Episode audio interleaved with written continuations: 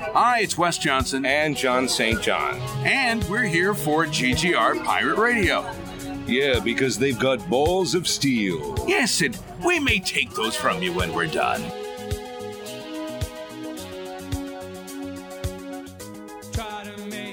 Absolutely. Not even just in terms of like homophone or homonym, like just any way you slice that, it's bad if you turn those words around. Yeah. Yeah. Words have meanings. And we don't want that. We absolutely don't want that. Yeah, we want to stay away from that. Yeah.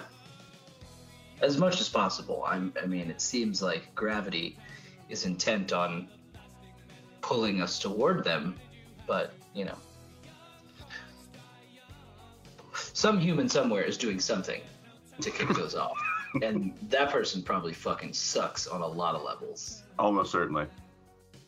Definitively at the, on, on oh, Yeah, de- right. Definitively at the thing, at the crux of what we're talking about, if they have started a race raid, that's bad. And we should probably assume that all of the other shit they're into, bad. Yeah. Like, This is Yeah, they're an absolute monster, but they're you know they have a hell of a deck in Magic. Like oh, That- yeah, they're, like, yeah, they're they're impressive. they're like a like a swamp like master. In, in everybody, like everybody agrees they they they run a mean deck, but you know the racism. yeah. Oh, but just- they're also really big on the 14 words. So, ugh, God. everybody's like sitting around the table and they really want to punch him in the face, but fuck, this is a good game. Yeah,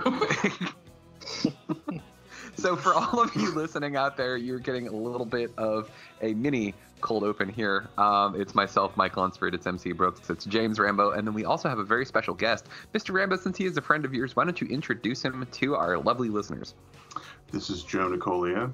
He is an incredibly talented graphic designer and knows all the things about all the Apple products. Um, Mm. and he's been doing uh, oh, and painter. Fuck man, Yes, his goddamn that's paintings are one. phenomenal. For a Uh, long time now. Yes, for a long, long time. Um, really beautiful work. Uh, super funny, smart guy. Um, I'm I'm pleased to call him my friend. Oh, Take well, thanks, Joe. man. Aw. Cheers, So- man. So I found the list of, uh, and this is, this is hear a nice all tease for what we're going to be discussing here. We're going to be discussing the book of Boba Fett with our friend Joe. Mhm. Right. Um, we're we're sharing. Rambo and I had this running gag where we were just making up more ridiculous titles for the show. So it started with uh, Robert Fetterstein's Desert Vision Quest. Um, Mm. then Yes, it became then it became and then i also bonus for all of you uh, a reference to uh, cobra kai i also said um, the new title for that was 80s nostalgic karate fighters kids melodrama yeah.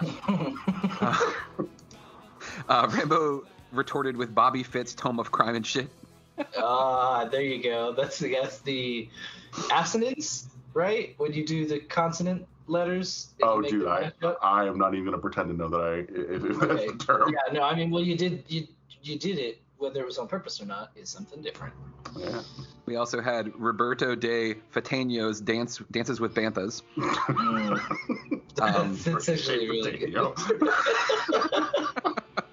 Uh, rambo you're you're you're previously mentioned before we were recording booberfoot sand and stuff Sand and stuff. That's, I mean, when you come down to it, that's really where the direction of the story went for a lot, a lot of the time.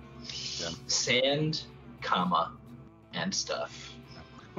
I was I was particularly proud of this one, not without my Grogu, the Maxwell Lord story. I mean Mando story. I forgot about that one. That's pretty good. It's a, Ah. it's a, it's a bad name though. No one should call him that. What This a Lord. really weird choice. Well, it's also like I, I don't know. I wonder if uh, if we're if we're kind of into it. I wonder if Amy Sedaris was told to say lines or just told to say say words, like whatever words she wanted.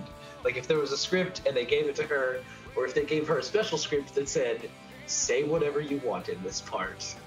Because- Knowing Amy, knowing this is what her has to happen by the end of the scene. yeah, Get there. knowing her history, like I would think that they probably gave her a, a, a pretty loose A- rein a and let her do what she needed to or do. two, and yeah, just say the rest of the stuff. Say I dated a Jawa, like, you know, And I just dated a Jawa. like, Jawa for a while.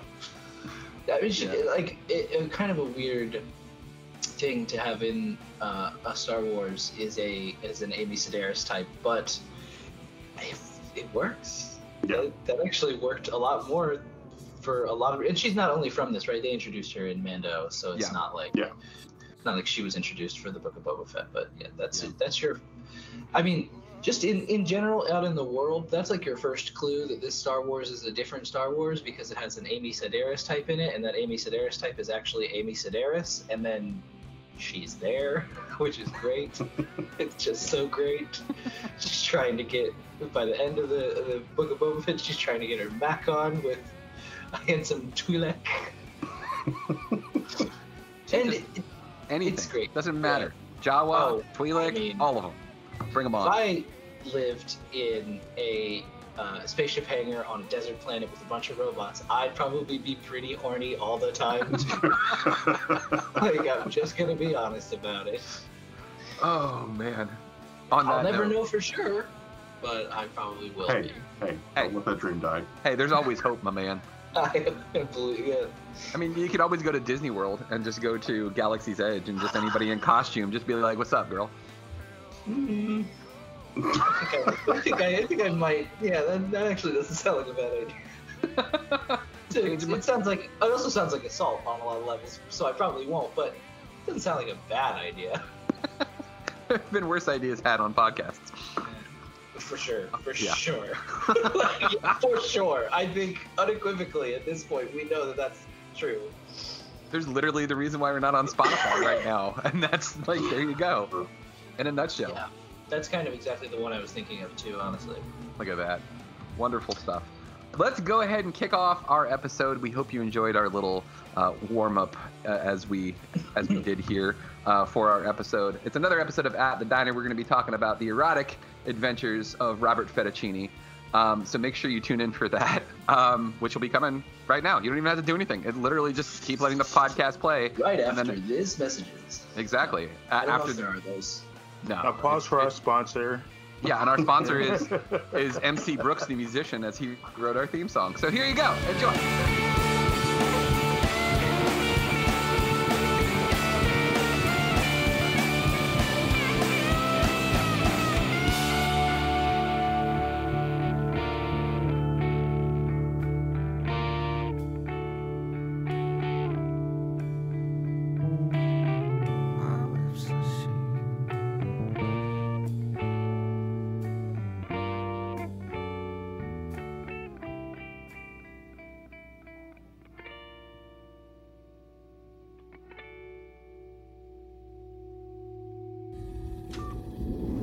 Listening to GGR Pirate Radio. Don't be a juice bag. This is called Pirate Radio. Before we get started, does anyone want to get out? You run around this city like it's your damn shooting gallery. Yeah, what do you do? What do you do? You act like it's a playground. You beat up the bullies with your fists. You throw them in jail. Everybody calls you a hero, right? And then a month, a week, a day later, they're back on the streets doing the same goddamn thing. So you just put them in the morgue. You goddamn right I do. One chooses to walk the way of the Mandalore. You are both hunter and prey. This is the way. This is the way.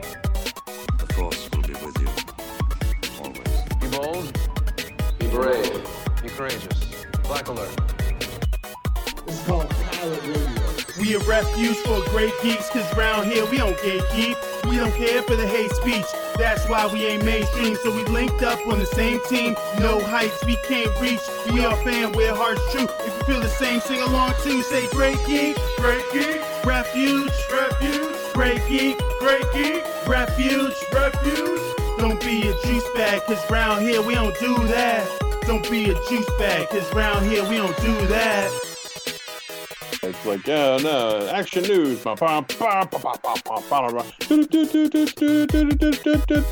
And now, your host, Mike Lutzford. I'm totally going to use that, too. Hello, friends, and welcome to another episode of At the Diner, the flagship podcast on the Great Geek Refuge. My name is Michael Lunsford. I am your host, but I am joined in this podcasting endeavor by two wonderful co hosts, and we also have a very special guest for you for this episode today. Joining me in co host seat number one, you know him, you love him. He is an incredibly talented musician. Uh, you can check out his stuff on Bandcamp, but also he's got his own podcast, which there's a new episode coming very, very soon. You know him, you love him. His name is MC Brooks. Yeah, it'll be out at the time of the release of this podcast. So once you finish So this go, episode, go, so yeah, go listen now. there you go. Yeah, check it out. Uh, additionally, in co-host seat number two, you know him as well. You most likely love him. He's a lovable guy. He's also a very talented visual artist. He is also incredibly knowledgeable in all things geeky and nerdy. So much so that we have nicknamed him the Professor. His name is James Rambo. You, you should really go see the Batman. It's it's, it's real good. It's real super good. I've heard these things about this Batman you see. Uh, son of a bitch. Meow. Ben Shapiro doesn't like it, so you know it's good. Yeah, yeah, exactly. ben Shapiro. I regret to inform. I regret to inform you that the Batman's bad. I'm like, okay. Oh, here's the problem with the Batman. Uh, Suddenly, sounds a lot like a character we've heard of before. when you put it that way. I'm five foot six. My parents were rich. I've done nothing of value in my entire life. I have a gr- giant safety net, but here I am, picking on children and starting fights with college kids. Uh, I live in a toadstool. Yeah. Anytime I ever challenge someone and they threaten me, I cower and curl up in a little ball and cry myself to sleep. Or just he blocks them on Twitter because he can't handle invasions into his worldview. Oh, I'm trying to remember the name of the uh, journalist who is a trans woman. Um, she's from the Los Angeles I can't area. remember her name, but oh, that that that Oh. fucking moment is incredible. Mr. Shapiro proceeds to misgender her three times in a row. And she is a large gal. She's probably like 6'3, 6'4, right? And she puts her hand on the back of his neck and it encompasses his entire spine. And she says, if you misgender me again, I'm sending you home in an ambulance. And, And- you can, so calmly. oh, yeah. So like she's like, um, I'm just gonna let you know if that happens again. and like no, like no no raise in her voice, no like, you know, what the fuck? No, just like I'm going to break you in half. Zoe Tur. Zoe Tur is the name Okay. of the journalist who, uh, an American broadcaster is actually what, what she prefers to be referred to as her professional, uh, her profession. But like, yeah, not only that, completely calm, and then like, smell-o-vision doesn't exist. But I think that they might have been working on it because I can hear, I can smell him shit his pants when she does that. Oh, and like, so wonderful. not only that, all the other panelists on the Dr. Drew show that he's on, all the other panelists are like, dude, why are you fucking doing this? And Shapiro the whole time is just like, oh, well, I don't know why you're threatening me. Oh, we're just having a political discourse. And everybody's like, fuck you, Shapiro. And like, he just so fucking slimy and gross. Just, ugh, God. So we, th- I mean, the inverse of that is what he thinks of the Batman equals. It's actually incredibly good, and people should see it and enjoy it. Yes. Is Yeah. what- I think is what Rambo is trying to get at for us. Yes, There's- 1000%. Batman. That, that pretty much hits the hits the nail on the In- head there. In spite of Benjamin Sh- Shapiro. Yeah. I mean, like, yeah, no, MC MC was good enough to share a series special. of tweets. It starts with Ben Shapiro's and ends with "This is how you know it's good" from someone else. yes. Oh, Exactly. abs- there you go, right there from the jump. Exactly. Yeah, I'm gonna go watch this movie four times in a row in the theater just because, just him. Don't even Very like Batman. Yeah. Never the the Batman. Um, so we have a guest as well. You've you've heard him speak already. Yes, So let's let's introduce this this fine gentleman who is going to be joining us in our Star Wars discussion today. Uh, he is a painter by trade, uh, specializing in fan art, but also abstract expressionist pieces as well. You can find his website. It is irrezolute.com. That is I R R E Z O L U T E dot com. His name is Joe. Cheers. No E at the end of it, but yes. Oh, I'm sorry. ends My T. mistake. It Ends is. a It T. is a weird phonetic word. English is a real English word. I do a weird phonetic spelling of it because of reasons that are complicated uh, I mean, and honestly, old man, now. You can just also go with because it looks fucking cool. Well, it, it, I mean, specifically, that actually was one of the angles because it was, it's, it's an old like graffiti name that I've used since I was like 15, 16 years old. Um, so it, it literally was because it looked cool. It had a Z in it. Yeah. Um, and it's spelled wrong. Like all good graffiti words need to be. Um, but yeah, I was, I, was I, I I'm a painter. It comes a little bit from doing a little bit of that graffiti, but from a lot of different things. Trained in graphic design and stuff, and uh, I've been making art for a real long time, and, and actually started really doubling down into painting in the last like four or five years, and it's been really fun, pretty great. I'm actually making some headway into it, and that's who would have thought? That's awesome, dude. Yeah, that's fantastic. Like we, uh, we've li- little by little we chronicle, uh, we've chronicled it here. Like I had no artistic training at all, and the pandemic started. And like like one does, you freak out a little bit, and you're like, Yeah. "What am I going to do?" Because I can't go anywhere. So I I started with the tutelage of Mr. James Rambo. Um, I started teaching myself digital art. So I use um, the Mac uh, the free the free to download uh, program GIMP, and I've not bad. created. Yeah, it, it is, and like especially for somebody like me who's never done anything, like I've taught myself how to do it. I continue to get better at it, and it's just like, like you said, who'd have thunk? You know, I never thought I would have gotten to the point where I'm actually like doing things, and people are like, "Fuck, that's good. Let me buy that." I'm like, "Wait, you want to buy this? Are you sure?" Yeah, that's always a surprise uh, on a certain level. Um, but like it is definitely like you, you do it long enough, and you know you're you're gonna realize that you actually probably can can do it pretty well each subsequent time you do it, and it's practice, right? I don't want to say practice makes perfect because perfect's not a real thing, but like you just get in there and do it a couple times, and suddenly you're doing it. You're mm-hmm. doing the thing. You're doing the thing. Practice makes better thing. at the very least. Yeah, yeah. So, we are here today, gentlemen, to discuss the most recent Star Wars series that was on Disney Plus. It was a thing that they showed, and it was in a sequential order of some sort. Uh, we're speaking of a sequence, a sequence. Yes, we're we're we're going to be discussing the book of Boba Fett, or as my wife likes to call him, Bobo Fett.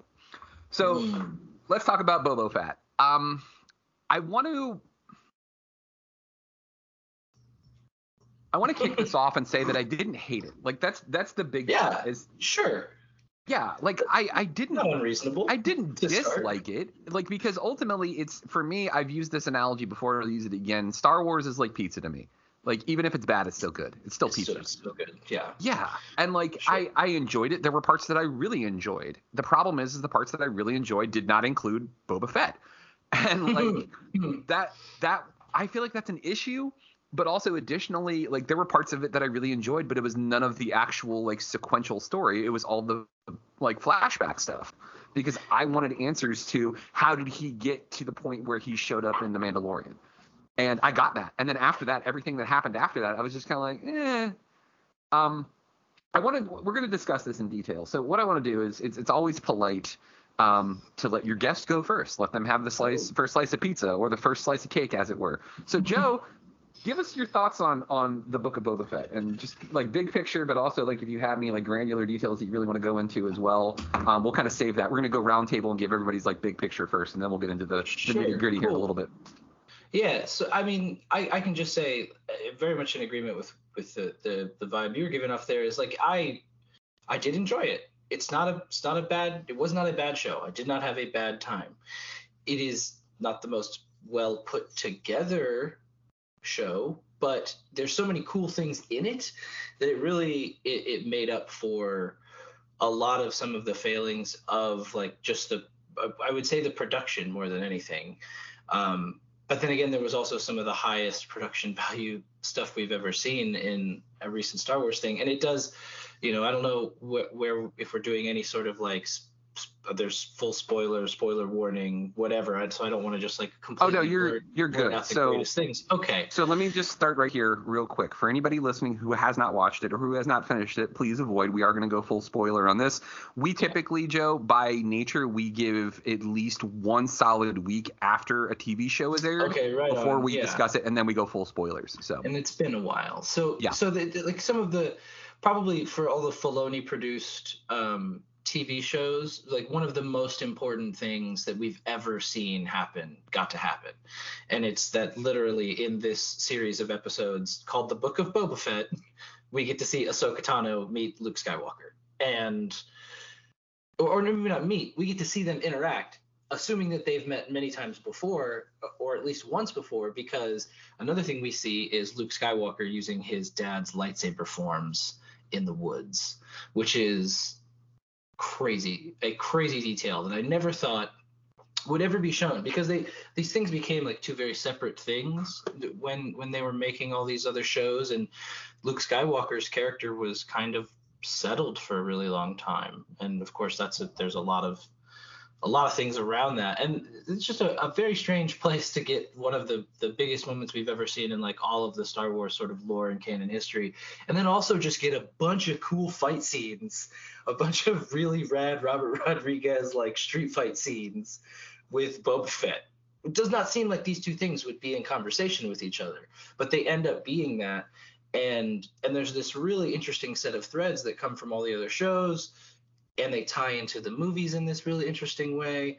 And it's just a fun show but it, it almost could have been like i think that the, the joke that y'all were doing about like the different titles is like you know this show could have been called sands of tatooine or something like that which is i'm totally ripping uh, a, a, guy that i work with in the destiny community named uh, mercules who who made up this this title this fake title for the book of boba fett sands tatooine could have been a great show could have been almost like you do do like a, a soap opera about Tatooine, and you have all these different characters that sort of float a, in and out. It does have a Days of Our Lives kind of vibe to it with that. Yeah, yeah, and and I think it, it could have worked really like even better just by framing it slightly differently because it really set off a lot of expectations to be, you know, that that sort of bumper at the end of uh, the Mandalorian when it's like the Book of Boba Fett and you just see them taking over J- uh, Jabba's throne room and it's like, damn, that's gonna be that's gonna be something. And then the thing it was was definitely something, but it wasn't what I expected. so like I had a really good time, but it could have been they could have just started the angle off slightly different. And you know when you start an angle off slightly different, by the end of it it's a very it's a very different position because of the way that math works, I've been told. Um, and you get like it, it, it would have would have worked a little bit better for me and would have worked I think better for all of the screeching eels on the internet about it. um, I there was a certain amount of joy that I got from watching the unrealistic Boba Fett fanboys lose their shit because I and, and I put a pic I sent a picture out to Rambo and MC and honestly anybody out there listening right now if you Google Boba Fett plush or Boba Fett toy at mm-hmm. Target right now. I saw it. I'm sure they're elsewhere, but they have the most adorable Boba Fett that has ever existed. He's he's brightly colored and he's plushy and he's got a big oversized head and these big hands and big feet and like you're just like oh look at him he's got a rocket launcher like they've they've they've Disneyfied oh yeah the baddest totally. of badasses that every single Star Wars fan uh, and honestly, like deluded Star Wars fan, like just worshipped. Oh, he's the baddest of badasses. He never says anything. And like they Disney was like, he's ours now. Guess what we're gonna do? We're gonna make him cute. We're gonna put a bow in his hair. And they're like, no. It's just a... it's been it's it's been outstanding.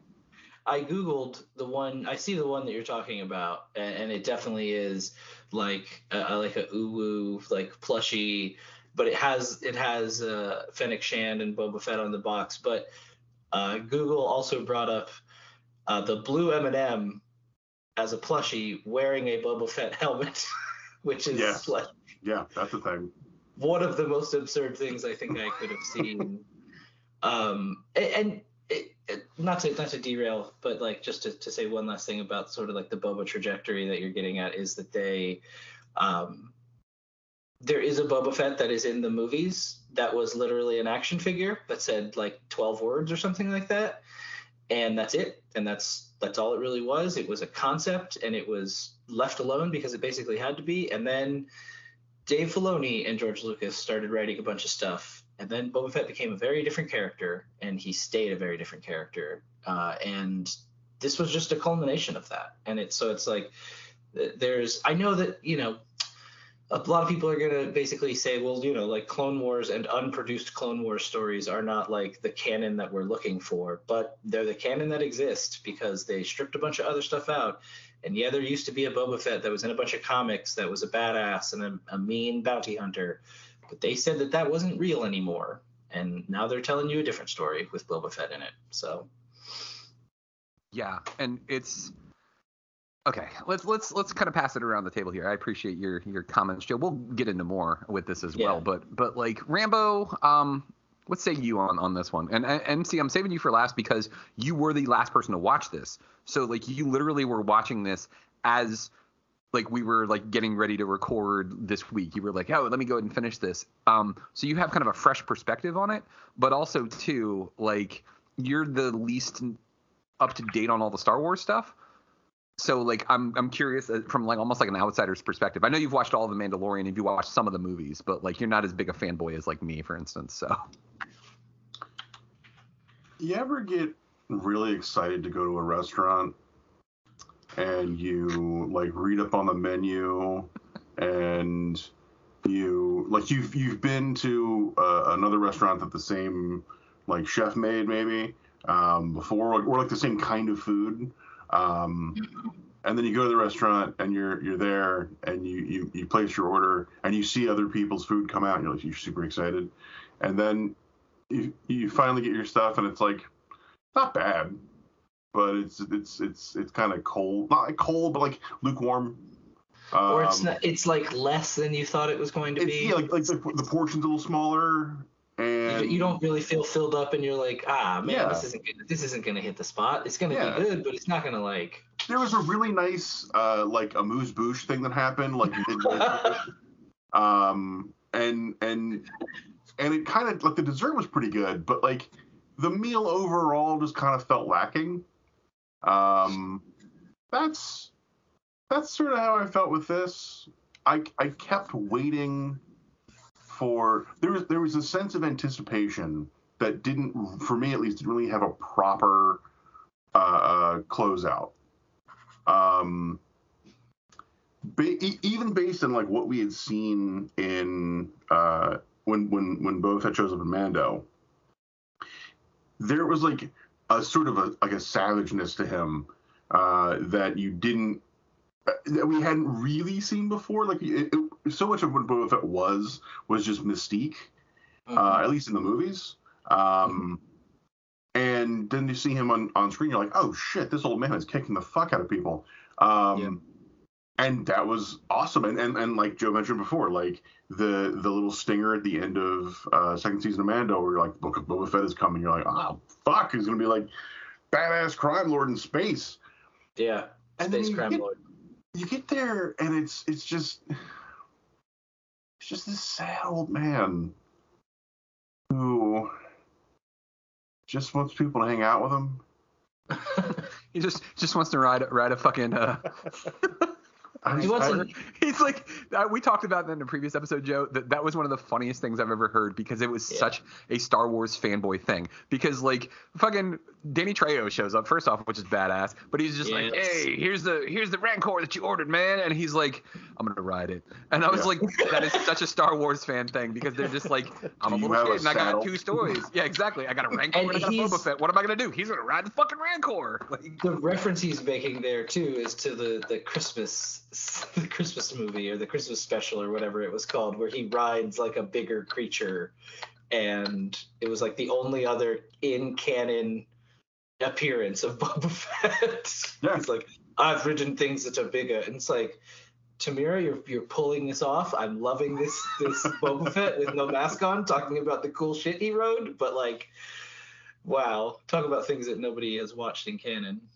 You know, I, it's funny. I think that is also a a great example of like things that end up grounding grounding the show in a way that isn't like, oh, this feels uh um uh oh, what's the word? Um fucking Richard Donner had a banner made that just said this and I am blanking on what it is, and this is great radio. Um, Doing wonderful. I can, I can literally cut this if you want to get the. No, no, no, it's fine. It, it's it's it's it's a term that means uh, uh, like hyper real. Um, it's not it's not supposed to be like real. It's supposed to be like the sense of reality that you feel, not that you experience. Um, doesn't matter. Uh, in in this sense, it grounded it in the way that like a cable attached to the landing gear of a um every time I saw him with his helmet off, which was most of the show, Yeah, I was just totally. like, that's a, that's a dude. That's just a dude.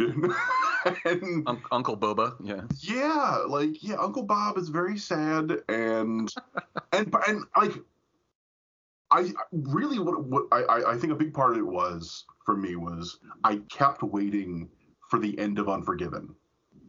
It Mm. felt like that's what they were setting up. Same.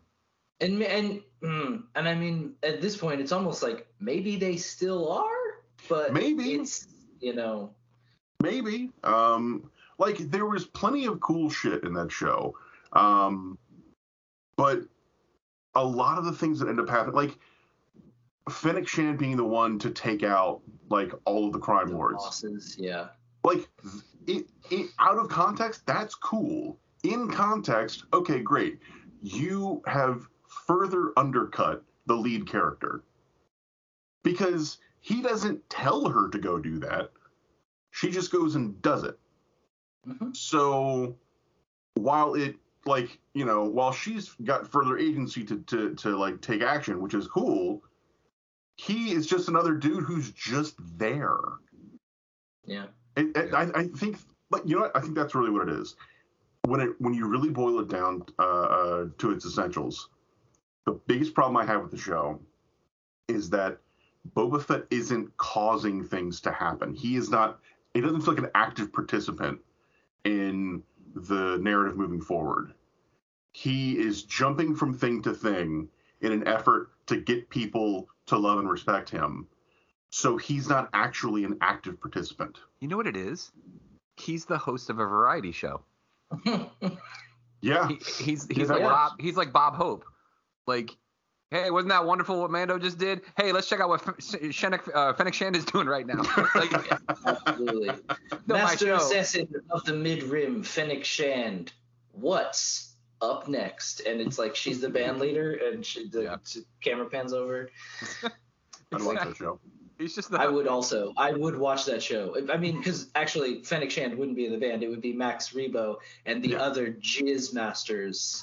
Uh, And Jizz I- Whalers, my friend. Jizz Wailing. Well, I'm, I'm saying I, I, I'm thinking Jizz Jizz Wailing Master, perhaps, is where I would go. a there. master of jizz. because I really want to make sure we understand that they are the masters of this thing that George Lucas just, said is named Jizz. I just Yep. can't believe that George. Like, I don't know. Actually, no. That's it's pretty on burn for George Lucas. No, he does do much stuff like this. Yeah. But like, I could just somebody being like, George, you know what jizz is? Yes, I do, and that's what we're Mm-hmm. calling it. Yeah. It's the style of music they play. yeah, he doesn't even address that Just it's a staring Earth you ass down. word. He's just looking at you and he's like, yeah, yeah, yeah, the kind of music in space. And he just stares and he holds your gaze. And he dares you to correct him. Go ahead. Go ahead. Say it. I know you want to say it. Well, well, yeah, he's saying that as that music's playing in his head too. like in The Simpsons, whenever they would do a cross section of Homer's brain to show what he was thinking of, and it was always like, yeah, it was like somebody playing like Turkey in a Straw. Yeah. George just has the It's just- Cantina music playing in his head all the time. A really slow zoom in to that music as it is slowly turned down and they tune up a single tone white noise. Yeah, M- exactly. MC man, give give us your take on uh, on the book of uh, Boba Fett. All right, so you kind of alluded to it. I uh, not as familiar with like the lore, and you know my understanding of Boba Fett before watching the show was pretty much, damn, he looks cool, and that's kind of that's kind of it. um, watching this, I uh, I pretty much kind of came away with feeling like, I, what was the point? Like I, I did I didn't I didn't get an understanding of what the show was was supposed to be or what it was trying to be. And the one thing that was kind of a consensus for me was like, you like much like you all, everyone felt very felt like there was a very clear disconnect between what was teased and what we actually ended up getting.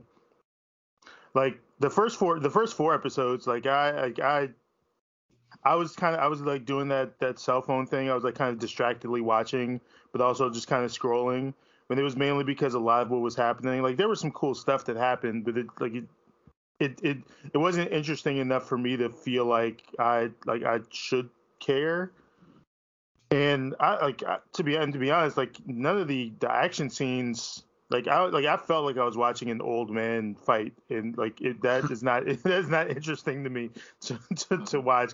It just felt like I just felt like damn, like his hip is going is going to go out in a second. Like he better watch out. Like, um, I just like I, I and then and then when I get to episode five, you know, the Mando episode, it was one of those things of just like, okay, well, this, you know, this is cool. You know, hey, like, t- t- who doesn't love a good a good team up episode? And I like I like Mando, so like, you know, you I was watching and I was like, all right, cool. Like, okay, so like, uh, so when's Boba gonna show up? And then you know, it's like. Okay, we're about 15, 20 minutes, and okay, this is kind of a big, big, big intro to to get to the Boba part. But all right, cool. And then next thing I know, it's like 35 minutes in, I'm like, oh, he's not going to be in this, is he? This is a No. Mandalorian episode. I mean, yeah, it's like this. He's he's not he's not even going to be in here. The the title character is not is not is not even is not even going to be here. And then we get to episode six, and I'm like, okay, well, okay, maybe now, like, okay, maybe maybe now he'll be here. And then he just kind of wasn't. and, and it's not to denigrate it because I think all the stuff with with Luke and Grogu, um, and all like I thought all of that was super was super cool to me because like I'm, I've only seen the OG trilogy, the OG trilogy, haven't seen any of the recent stuff. So like I thought all of that was was kind of was was pretty dope, pretty cool. But it, like it really felt like like once like after those first four episodes, especially Boba was kind of he was he was just a passenger in his own show. Even in the final sequence, like the, the final thing we see is of Mando and Grogu like flying off to like wherever season three is going to pick up at, and even the post credit scene featured a character that was also not Boba. And it was just like, Yeah. damn, they for, damn, they forgot all about the main cast on their own show in the finale. That's that's pretty that's pretty that's pretty wild. So, um, I think just ultimately like it it like uh, overall I liked it. There were like I, I was just very confused as to like what this show was supposed was supposed to be. Because the way that you all and others have described Boba Fett to be makes it seem like oh this is this like this is like oh this this like badass bounty hunter type of dude like and and I think on some level too, even if they had gone with like an angle of like, oh, he's like, you know, he's like older and he's like trying to just do things different. Like I think there was an interesting story to tell with him as kind of an older bounty hunter with maybe a, a different perspective in terms of what he wanted to do. But I, I don't feel like that's exactly what we got. Yeah, they just there wasn't a more interesting story to tell. They just didn't tell it. Mm-hmm. And like or it was hinted at a little bit, and then they skipped to other parts of the story about the same character Yeah. that we're supposed to kind of take on faith that like, yeah, that's the reason he got here because Yeah. like he they they did make a badass bounty hunter show. It's called The Mandalorian, right? And it's like that's the sort of version of Boba Fett that everybody had in their head as this like hardcore cowboy kind of like space, you know, bounty hunter. And they filled that role and they had already started shifting Boba like off, basically off camera to like the vast majority of people who've seen Star Wars. They had already started shifting that character ages ago in the early 2000s when when the prequel trilogies were still coming out. And then when they actually put him in one of the movies, they started shifting that character completely. And they like they're trying to tie that back together when they're showing us the flashbacks that include him picking up his dad's helmet in the Coliseum on um, the Bug Planet, which I'm totally blanking on the name of Geonosis. Yeah, and and they they really like they're trying to hit that, but I don't know if it like it doesn't really go off and ring like a super clear bell for everybody that isn't super familiar with the the Clone Wars content and the the sort of ancillary things that that align with what we learn about well, what we're sort of relearning about Boba in this series. So it's I can see why it would fall flat in that way, and why it fell flat even for people who know a lot about it. Honestly. Yeah. So I think that that's a great like tie-in to kind of go into more of the detailed stuff, and I and I want to I wanted to start with some of the things that like I said overall I liked it, but like there's a lot of things that I like that are lazy as shit. yeah, like the macaroni and cheese that you just have to like you give from the Yeah. store, you take the plastic off, you heat it up. Very Exactly. lazy. I This was was- good. This was a decent. Star Wars hot pocket. Like like I, I will love I eat hot they're fucking delicious. You know who doesn't Yeah, like a and hot also pocket? a little bit of it dripped out and burned you. So Ex- exactly. Yeah, and it's it, yeah, exactly. It's a little dripped out, and then the the middle was still frozen. Um, so these are these are some of my notes about this. Like we saw the, those scenes of him watching Jango Fett fly off of um. See, I just forgot one of the planets too, the clone planet. that one is Camino. Camino, So thank you. Camino. It's one of like three that I know. Thank you. Yeah. So we see those those scenes of him uh, like in his dreams, like of of Jango Fett flying off to do stuff. But there's no dialogue later. There's no context. Like he doesn't speak about this. We just see it, which without any discussion, without any additional detail, that's worthless. That's just pretty. And again, you know, there's lots of pretty things that that have no substance. That's fine. But there was so much depth missing here. And like one of the things that frustrated me is I've had a couple of people say to me, "Well, oh, this is the perfect distillation of what Filoni is trying to do with the Star Wars universe." First off, shut up because you're wrong. And here's why you're wrong. I've watched Filoni's animated stuff and I like it. I like a lot of it because it's well written. This wasn't well written. Characters had good motivations and you knew exactly who what they were and who they were. But this didn't happen here. And like it had that feel, especially that last episode. That last episode felt like a live action cartoon. And that's not a bad thing per se, but like there was so much missing and like it had it had zero to do with it not being animated. It had zero with it being too cartoony for live action. No, it just wasn't well executed. And like the other frustration thing that I have is when people are like, "Oh, well, the pacing felt off," because that is the catch-all for every a-hole who doesn't know how to explain why they don't like something. Well, it was too slow. That, that we heard that with WandaVision, didn't we? Mm-hmm. Yeah, it, Like- it always they, that is their default for like Yeah. it was bad and I don't have the vocabulary to express why.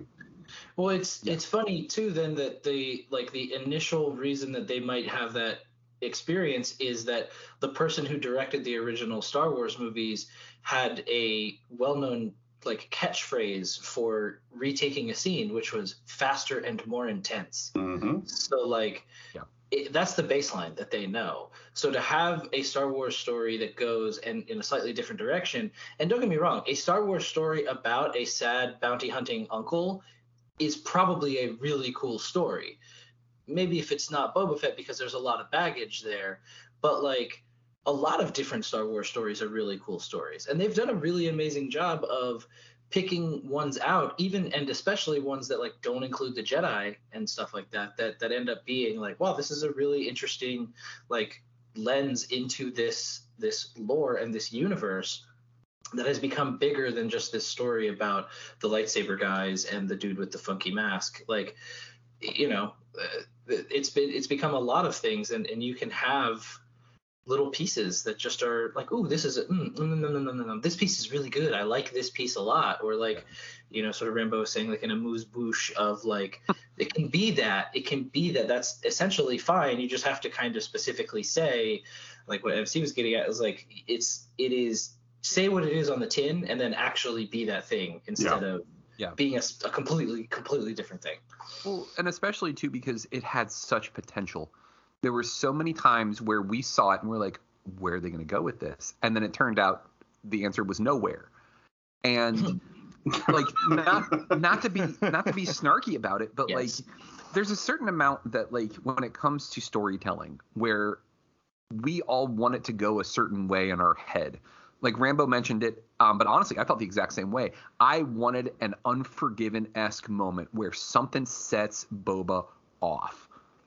There was like that's what I was hoping for because we were seeing this guy who was like, I've, I'm no longer this thing. I'm no longer this thing. I've been changed. I've been changed. But again, we're seeing this. They're not telling us that. Boba Fett was like, he gave us little bits and pieces where he was like, oh, you know, I really liked the, uh, uh, the Tusken Raiders. You know, they were great. You know, I felt like family. But mind you, after they captured him and tortured him, you know, that's beside the point. But like, Mm-hmm.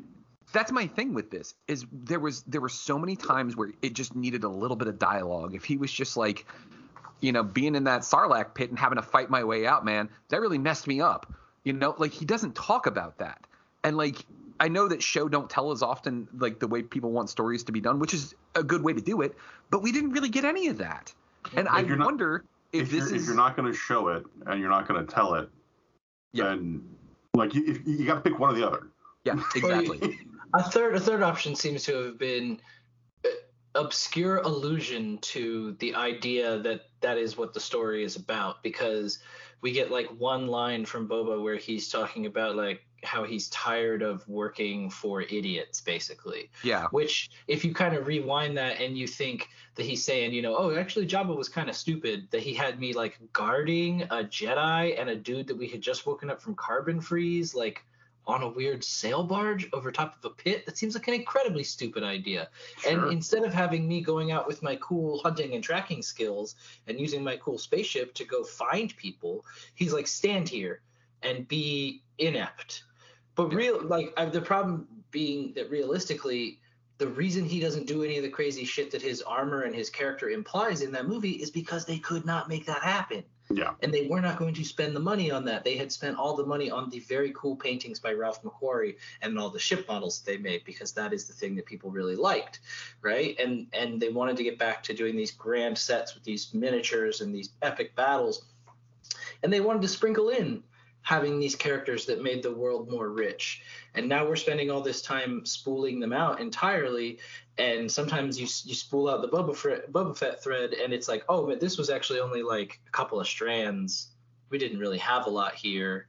Um, and I guess this looks cool. They're cool colors. Look at it. Look, it's this like cool green and like a helmet, I guess. like Yeah, it's it's. There's that whole bit where uh, Fennec is trying to explain. He's like, "Look, man, they're like no one is afraid of you anymore. Like they they they were, and now they they see you like getting your ass kicked in the middle of the street, and you know the the the fear's kind of kind of you know kind of evaporating. And he's like, "Yeah, it's a bummer." yeah, I, I, Man, I he- wish there was something I could do about it with my flamethrowers and missiles. You know, like with my cool knee knee pad gun. like what? I didn't even realize that was the thing he had. Like, Yeah. I, I mean, it was one of those like I saw it happen. I was like, yeah, of course you would have that. Why not? That works. It was.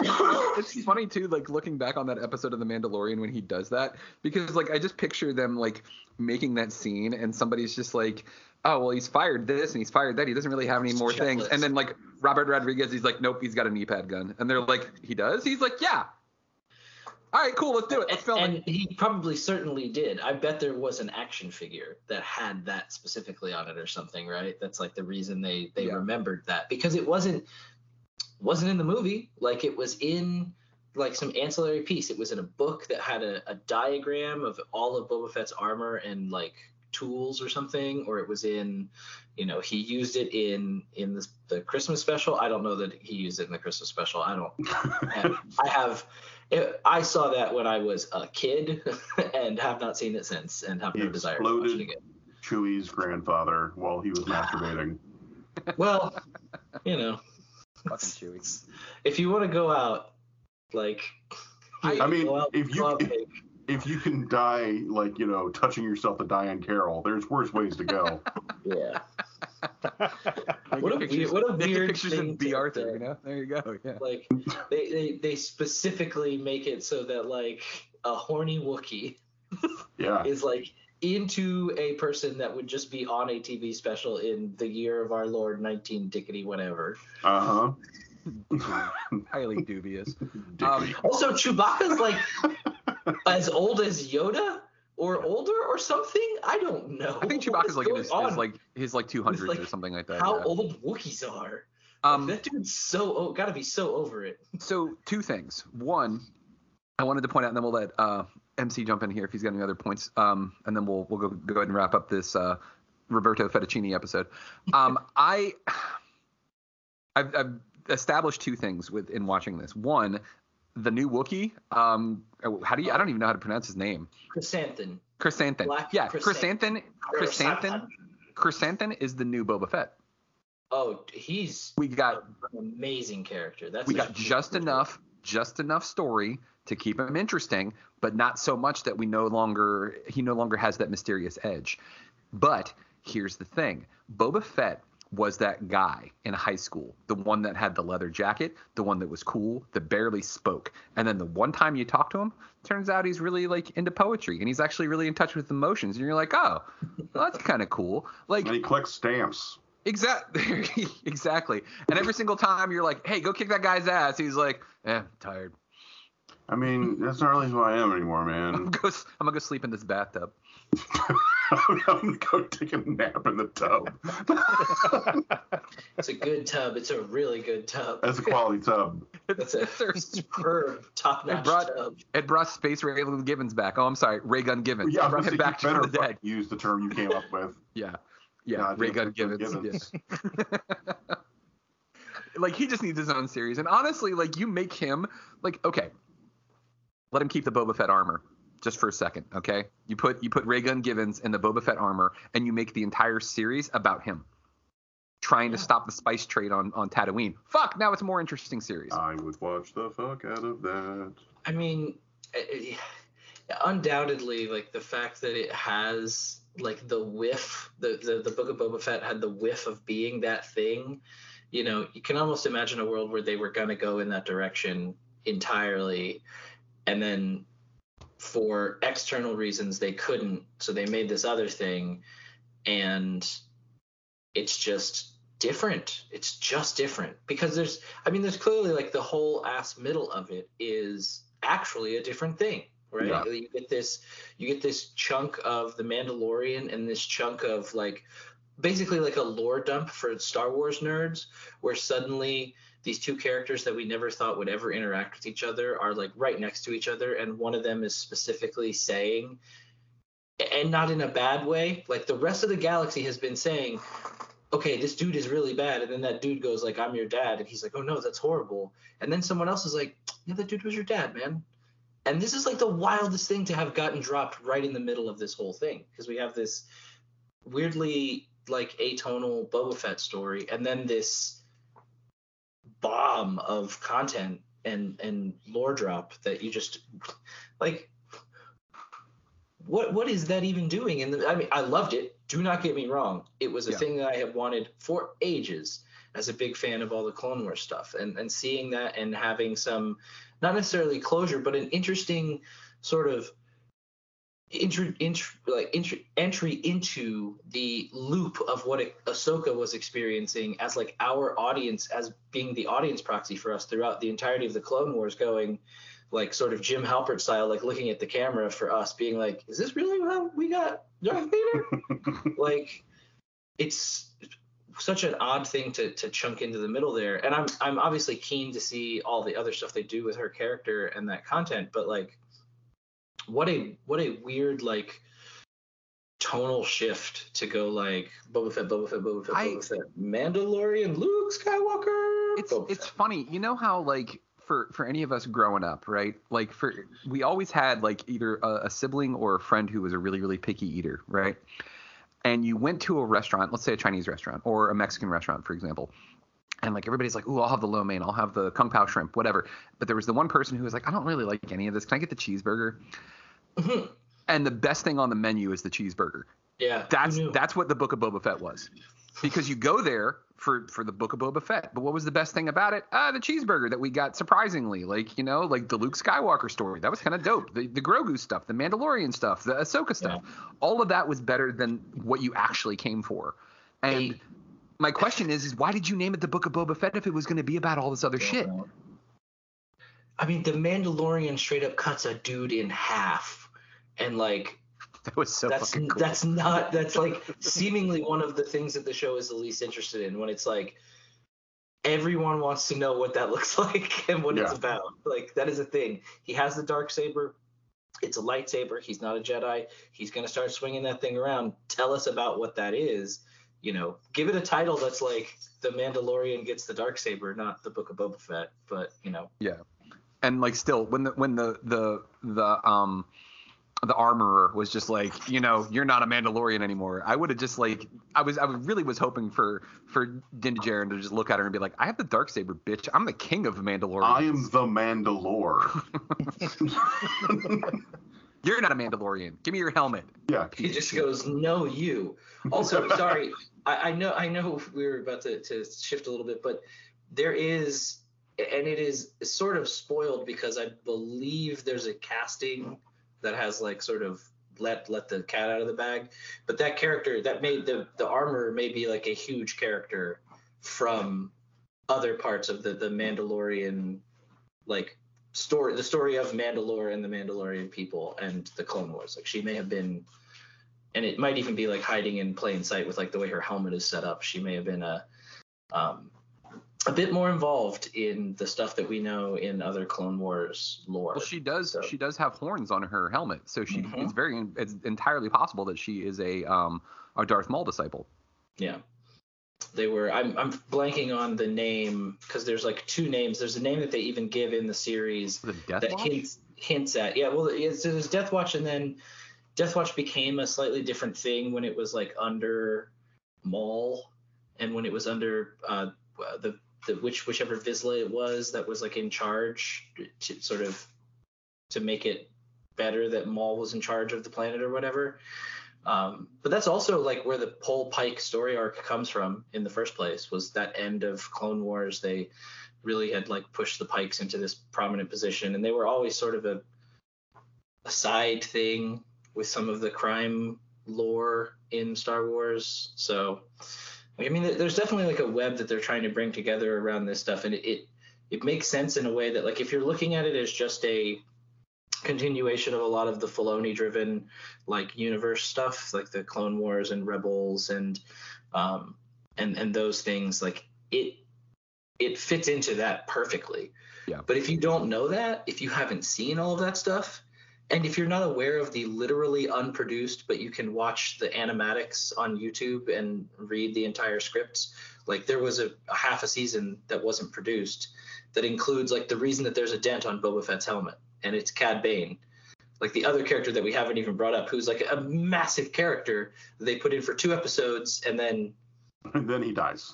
goodbye, Cad Bane. Um, I, I want to give MC uh, the mic here for just a second because he said something that literally made me laugh out loud about what about Cad Bane's scene in in the man in uh, the Book of Boba Fett. like man, What did I MC, say? I don't remember it. you were you were talking about his death scene, like the way he screamed. Was you were just like Oh. I yeah. oh god, I don't even. What did I say? I don't. Remember, Um, I, I don't remember what I said. This is this is how funny it you was, are. It was fucking hilarious though. Yeah. Honestly, I think that's all that needs to be said right there. yeah, yeah, this shit was super, super hilarious. Especially Um, with such a cool voice too. Like he's got that awesome gravelly voice, and then like that's how he goes out. Like that's how he dies. Like It's the guy who did the voice in the Clone Wars episodes that he was in too, and the Rebels, or I think it was Rebels. Yeah, he's uh, incredible. He did, did a fantastic job. Also, the And the- voice of many things, but among them also uh, Brainiac in the Superman cartoon and Justice League Unlimited. oh shit, I can hear it That- now. Totally makes sense. Yeah, yeah, yeah, yeah, yeah. yeah. Yeah, that's outstanding. Like And I believe Katee Sackhoff was, if I'm remembering the name correctly, who plays Bo-Katan. Yeah. Like she's the voice. She's I the think voice so, yeah. from the Yeah. show, and like they did a really good job bringing her in as well. And um, like it's Yeah. it's just uh, so many pieces of it were so good, and so like everything tying it together was so weak, and it's it's a very frustrating, you know, place to have been with that stuff. Yeah. Yeah. what you gonna do? you know, Yeah. like it's it sucks. It really does because like it could have been great, and I wonder how much of this is on um the actor who played Boba Fett. Like, i- i- is it him? Are we spoiled Totally because his last name Temuera Morrison. yeah, Tamara Morrison. Temuera Morrison. Are we spoiled because Pedro Pascal is just that good. She, with the, with his mask even on the whole time, yeah. Yeah. Well, that's I the mean- thing is I heard that the, that's not even him. A lot of the times it's not. It's Yeah. not. It's the stunt double. But Yeah. just what a what a testament to his ability to voice act as well because he manages to get emotion out of nothing. Well, yeah, they have um, they have uh, uh, Justified Man. Wow. Why am I blanking on his Timothy name? Olyphant. Timothy, Timothy Olyphant. They have Timothy Olyphant like say, you know, straight up, yeah, you know what? That's what I like about you, Mando, is your winning smile. And it's like, you got him, got him, got him, bud. Like you're out here in Freetown delivering the service. Like, come on. Yeah.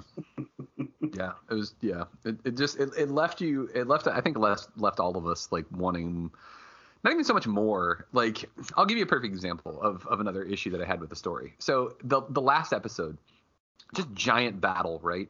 But they did this really, really lame trope that they do in every single cartoon that you've ever seen, any action cartoon, where one of your heroes like gets knocked down by an enemy, and you're like, oh no, this is it for him, and then another hero comes and saves him inexplicably. Like we don't even know how they got there; they just got there. Like Chrysanthemum was pinned down by like five different um like that is just the theme of this episode. We are just all forgetting the names of things. Uh, the the lizard guys. Uh, is it Trandoshans? Trandoshans. Trandoshans, He's pinned yeah. down by, by like five Transo- Trandoshans the last time we see him, right? And then he just shows up and saves the day. And they never explain. Th- all they had to do was just show him like standing up and picking up like six of them, just being like, ah, and, man. and this is deep lore that they barely touched on in showing him interacting with the Trandoshans previously. Oh, yeah. And, Yeah. and and like there is literally like a adversarial relationship in the deep lore between the Trandoshans and the Wookiees, and Oh, it's yeah. like lizards versus ape people. Like Yeah. it is it is this like test of time. The Trandoshans have always hunted the Wookiees. The Wookiees have always been working to defend themselves, and it's like then you have people like you know this this character who was a gladiator who like was a fighter and is now a bounty hunter hired muscle and he's like the craziest strongest wookiee ever. And you put him in in this weird situation where you put him next to the people that have been super space racist against him for like millennia. Like That was- don't have him hang out there put him That was- somewhere else That was such a great scene though when he's there and like Jennifer Beals walks up to him and she's just like, "Hey, dude, can you be chill? Can you just not like? Can you not do this? You, you know, you're the great was chrysanthemum." wild. And he's just like, "Yeah, that would be nice, wouldn't it?" And then rips their arms off, and I was just like, "Ah." a to- and a total callback to core Star Wars of Yeah. us thinking that Wookiees rip people's arms off because Han Solo says it. Like, Yeah. like it's a it's a an interesting slice, an interesting slice of pizza in the wrong whole pizza pie. And he literally was just like, and he throws her some money. He's like, "Sorry about the mess," and just like walks out. I was like, "That is awesome." But Very yeah, classy. the whole thing it, it kept happening. Every single time like mando was down. Somebody else showed up to save him. Every time boba was down somebody else came to save him. And it just like it was so formulaic. But not only that too like the whole like let's have the rancor like flip out and like pull this whole like king kong thing. Visually really cool like but at the same time it's just like what does this have to do really with the story at this point because they defeated all the bad guys. Like the um the Pike Syndicate's gone. They ran. Cad Bane's been stabbed. He's dead. Like it was just again they're they're creating stuff for characters to do, and it's not actually having anything to do with story. Because how did the tie in? Why did you have the Rancor do that? Oh, so Grogu can calm him down. Mhm. The best meme I saw from that though was the hey hey there big guy sun's getting Sun's real getting real low. low. isn't it?" It's real, real low. It is. This is Star Wars has always had this problem of like the kind of plot armor of the main characters. Like that it is. It, I wouldn't be surprised if that was why someone coined the term. You know, because it's specifically you have these characters that we know like. We know they can't die because they are destined to be something already. We know that their character can't deviate incredibly from from what we know because we know the end of their story right? Like this is that is star wars mo they literally started with a middle and then said yeah there's a beginning and an ending. And it took 30 years plus to get all of that to the point where it's it's baked into everything that gets made out of it is you have this like really cool supposition and theory crafting and trying to understand these characters that we have just a, a slight vision of and then we get a real full version of it and it's usually a bit disappointing Yeah. I think that that's why, like, to that point, Joe, that's why we'll end up seeing Mace Windu in Star Wars again. Because ultimately, oh, they'll find they'll find a way to justify it. They'll find a way to tie it in. Somehow they'll make it work. Because they're just like, fuck it, why not? well it, a fall has never killed a jedi. We've seen that. A fall has never killed a jedi. Like that's a thing about jedi. And the the mace windu dude there is mm, i don't even want to get into it. I mean sam jackson did us a great service by introducing something that he just thought was visually very cool and turned into well yeah this is now canon about how dark side and light side works. Like that's a that's some wild business right there. Like and you're right they will just he will just pop up because you know reasons plot reasons. We need him in here. Okay well for plot reasons now he's alive. Basically. they chopped darth maul in half and then was like he was so popular that now he's alive yeah, pretty much. I believe Filoni says that in something once. He says something almost exactly that, where he's doing like a, um, like a behind the scenes or like answering fan questions or something like that, and he he like spoils where where Maul is going to show back up, and he, he he like says the quiet part out loud where he's like, yeah, he was so popular we had to bring him back. It's like okay, cool reason, cool cool reason, very plot centric. I mean, because look And at I'll- him. That's why he's back. I mean, I'm right. I cool mean, as shit. absolutely cannot argue with that though is the thing is like the minute he says that out loud you're like damn that's right though like look at he's got those horns and that Yeah. face and his eyes are yellow and he's so mad he's just gonna do a flip with a lightsaber i'm into it like Well, why'd you bring him back? I mean, fucking look at him.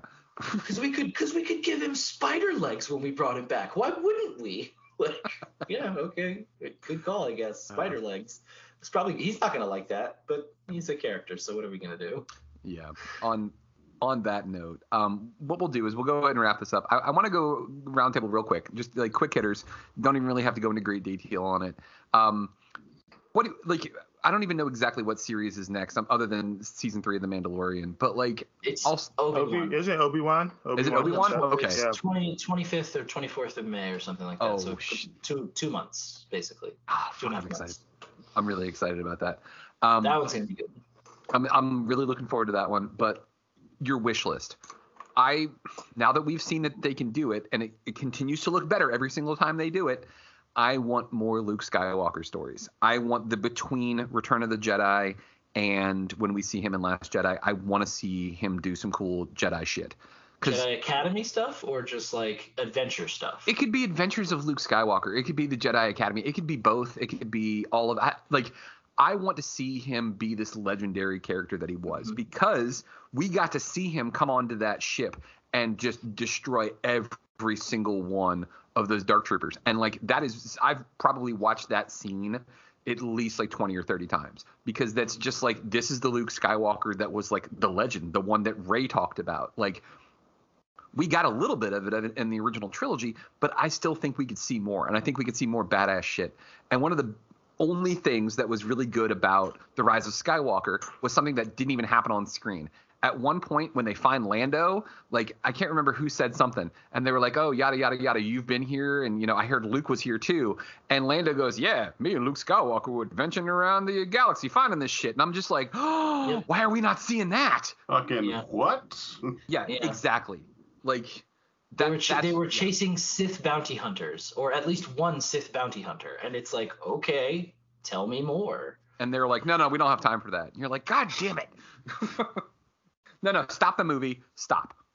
Tell me what's tell me about this. Like, and everybody just sits around like like crisscross applesauce, like on the ground as Lando regales them with stories of Sith bounty hunters and shit. I would watch that even if it was literally just the actors doing that on screen, like sitting in around a campfire and one dude is just telling the story. like I would watch that probably. I would too. Joe, Yeah. Joe, what would, you, what would you like to see from Star Wars? Well, I think we're gonna get it, but specifically the thing that they're teasing with with more Ahsoka is the story of her and Sabine and Ezra, which may actually could be the kind of thing that fills that scratches the itch of of wanting a powerful like Jedi Luke like Luke, because Ezra, a character from Star Wars Rebels, basically has the potential of being something like that, and oddly at the same time as Luke. So like finding this other like uh, confluence of these kinds of characters in this story like which again I, I i mean i have some baggage from from from watching the other stuff so i want to see kind of the ending of that. And we don't know exactly that that's what's going to be in the ahsoka show but it's like that's the end the ending of rebels is is those characters and that trajectory and that seems like something we're going to get because the obi-wan stuff is going to be super cool i'm sure but it's it's very clearly about a very fixed thing right that we know the ending of because we know obi-wan's fate we know maul's fate we know all that stuff but we don't know these other characters exact fates like they've been they're open ends inside the star wars universe so i'm, I'm keen on seeing that stuff next Yeah, for sure. Rambo. Um, I mean, I uh, I know we're we're getting it. It's just a matter of time. Uh, Thrawn. I yeah. I know nearly nothing about that character beyond he is fucking terrifying uh, and ruthlessly efficient. Um, and he looks fucking cool. Uh, And yeah, I'm I'm really excited to see uh, more of him. MC, I know that you're not as well versed, but like, is there anything that you would be like, man, I really want to fucking see this? Look, I know I'm going to be in the minority on this, but I just it, it it just it has to be said. Like it's been far too long, and you know Jar Jar Binks absolutely deserves his own franchise. He absolutely needs to get his own thing. I don't know what the plot of it will be, but give the people what we want. There was, Do there was that, I couldn't that even old keep a rumor face. that, or old wanna man know theory that, uh, that he's like a secret Sith. Yeah, that's one thing. But do you want to know that there there is actually canon for how the story of Jar Jar Binks ends? Do you want to know what it is? Do you want me to like lay it out so you don't have to? I feel like I for this know, and I can't remember what it is. So By all means. the em- the Empire basically destroys Naboo and the Gungans, and Jar Jar is left. He becomes literally a wandering clown, and he he like Oh, there's, a, there's a story that kind of wraps up his entire arc in the Star Wars universe of him like befriending like a small child on some distant planet where he's just surviving and literally like begging for scraps by being a, a street performer. Jesus That's rough, right? he was like, he was a senator and he was boning down with like a queen on some other planet that had a different kind of force ghost and late in life because of the empire. And it's like, it's wild because like the Gungans help the Republic like 18 months before the end of the Clone Wars, basically. Like, fight a war on um, the planet that Admiral Ackbar's from. And Mon then, like, Calamari. on Cal, and they just later the when the Republic becomes the Empire, they just destroy the Gungan army because they can't abide any standing armies that aren't them, you know. So sorry, man, Jar Jar's. We know Jar Jar's fate, and it's Darn. Poor Jar Jar. Like I Uh, just picture, I just picture like, like sad, like sad clown music now, like playing for him. It's the fucking But- Jerry Lewis movie, The Day the Clown Cried. But Doctor, I am now. Mis- Mesa is Jar Jar Binks.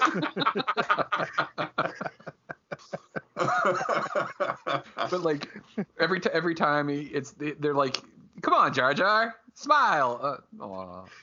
Bro, sad as shit happened to that dude. yeah. An evil Jedi twisted that man into allowing him to become Space Hitler. oh, God damn it. All right, friends, we appreciate you listening to another episode of That the Diner. Make sure that you tune in for more episodes. Also, check out the website. It's greatgeekrefuge.com. But also, check out our friend Joe's stuff. That is irrezolute.com. That's I R R E Z O L U T.com for all of his wonderful and fantastic Yeah. artwork. Uh, of course, man. Thanks for coming on, Joe. We appreciate your uh, your take on uh, on the book of Boba Fett. Um, but make sure you tune into the next episode of At the Diner, where I, I'm not even going to spoil it. You guys just need to tune in. It's going to be a lot of fun uh, for what MC uh, and Rambo and I have uh, in store for you. So remember, stay safe. Um, it looks like things are getting better. They're starting to remove the mask mandates, which isn't necessarily a great thing, but at the same time, it seems like maybe we're over this pandemic thing mostly. Fingers crossed. I say this hesitantly with a question mark at the end of it. But remember, be nice to each other. Still, like, have some compassion for each other, and remember, together there are no heights that we can't reach.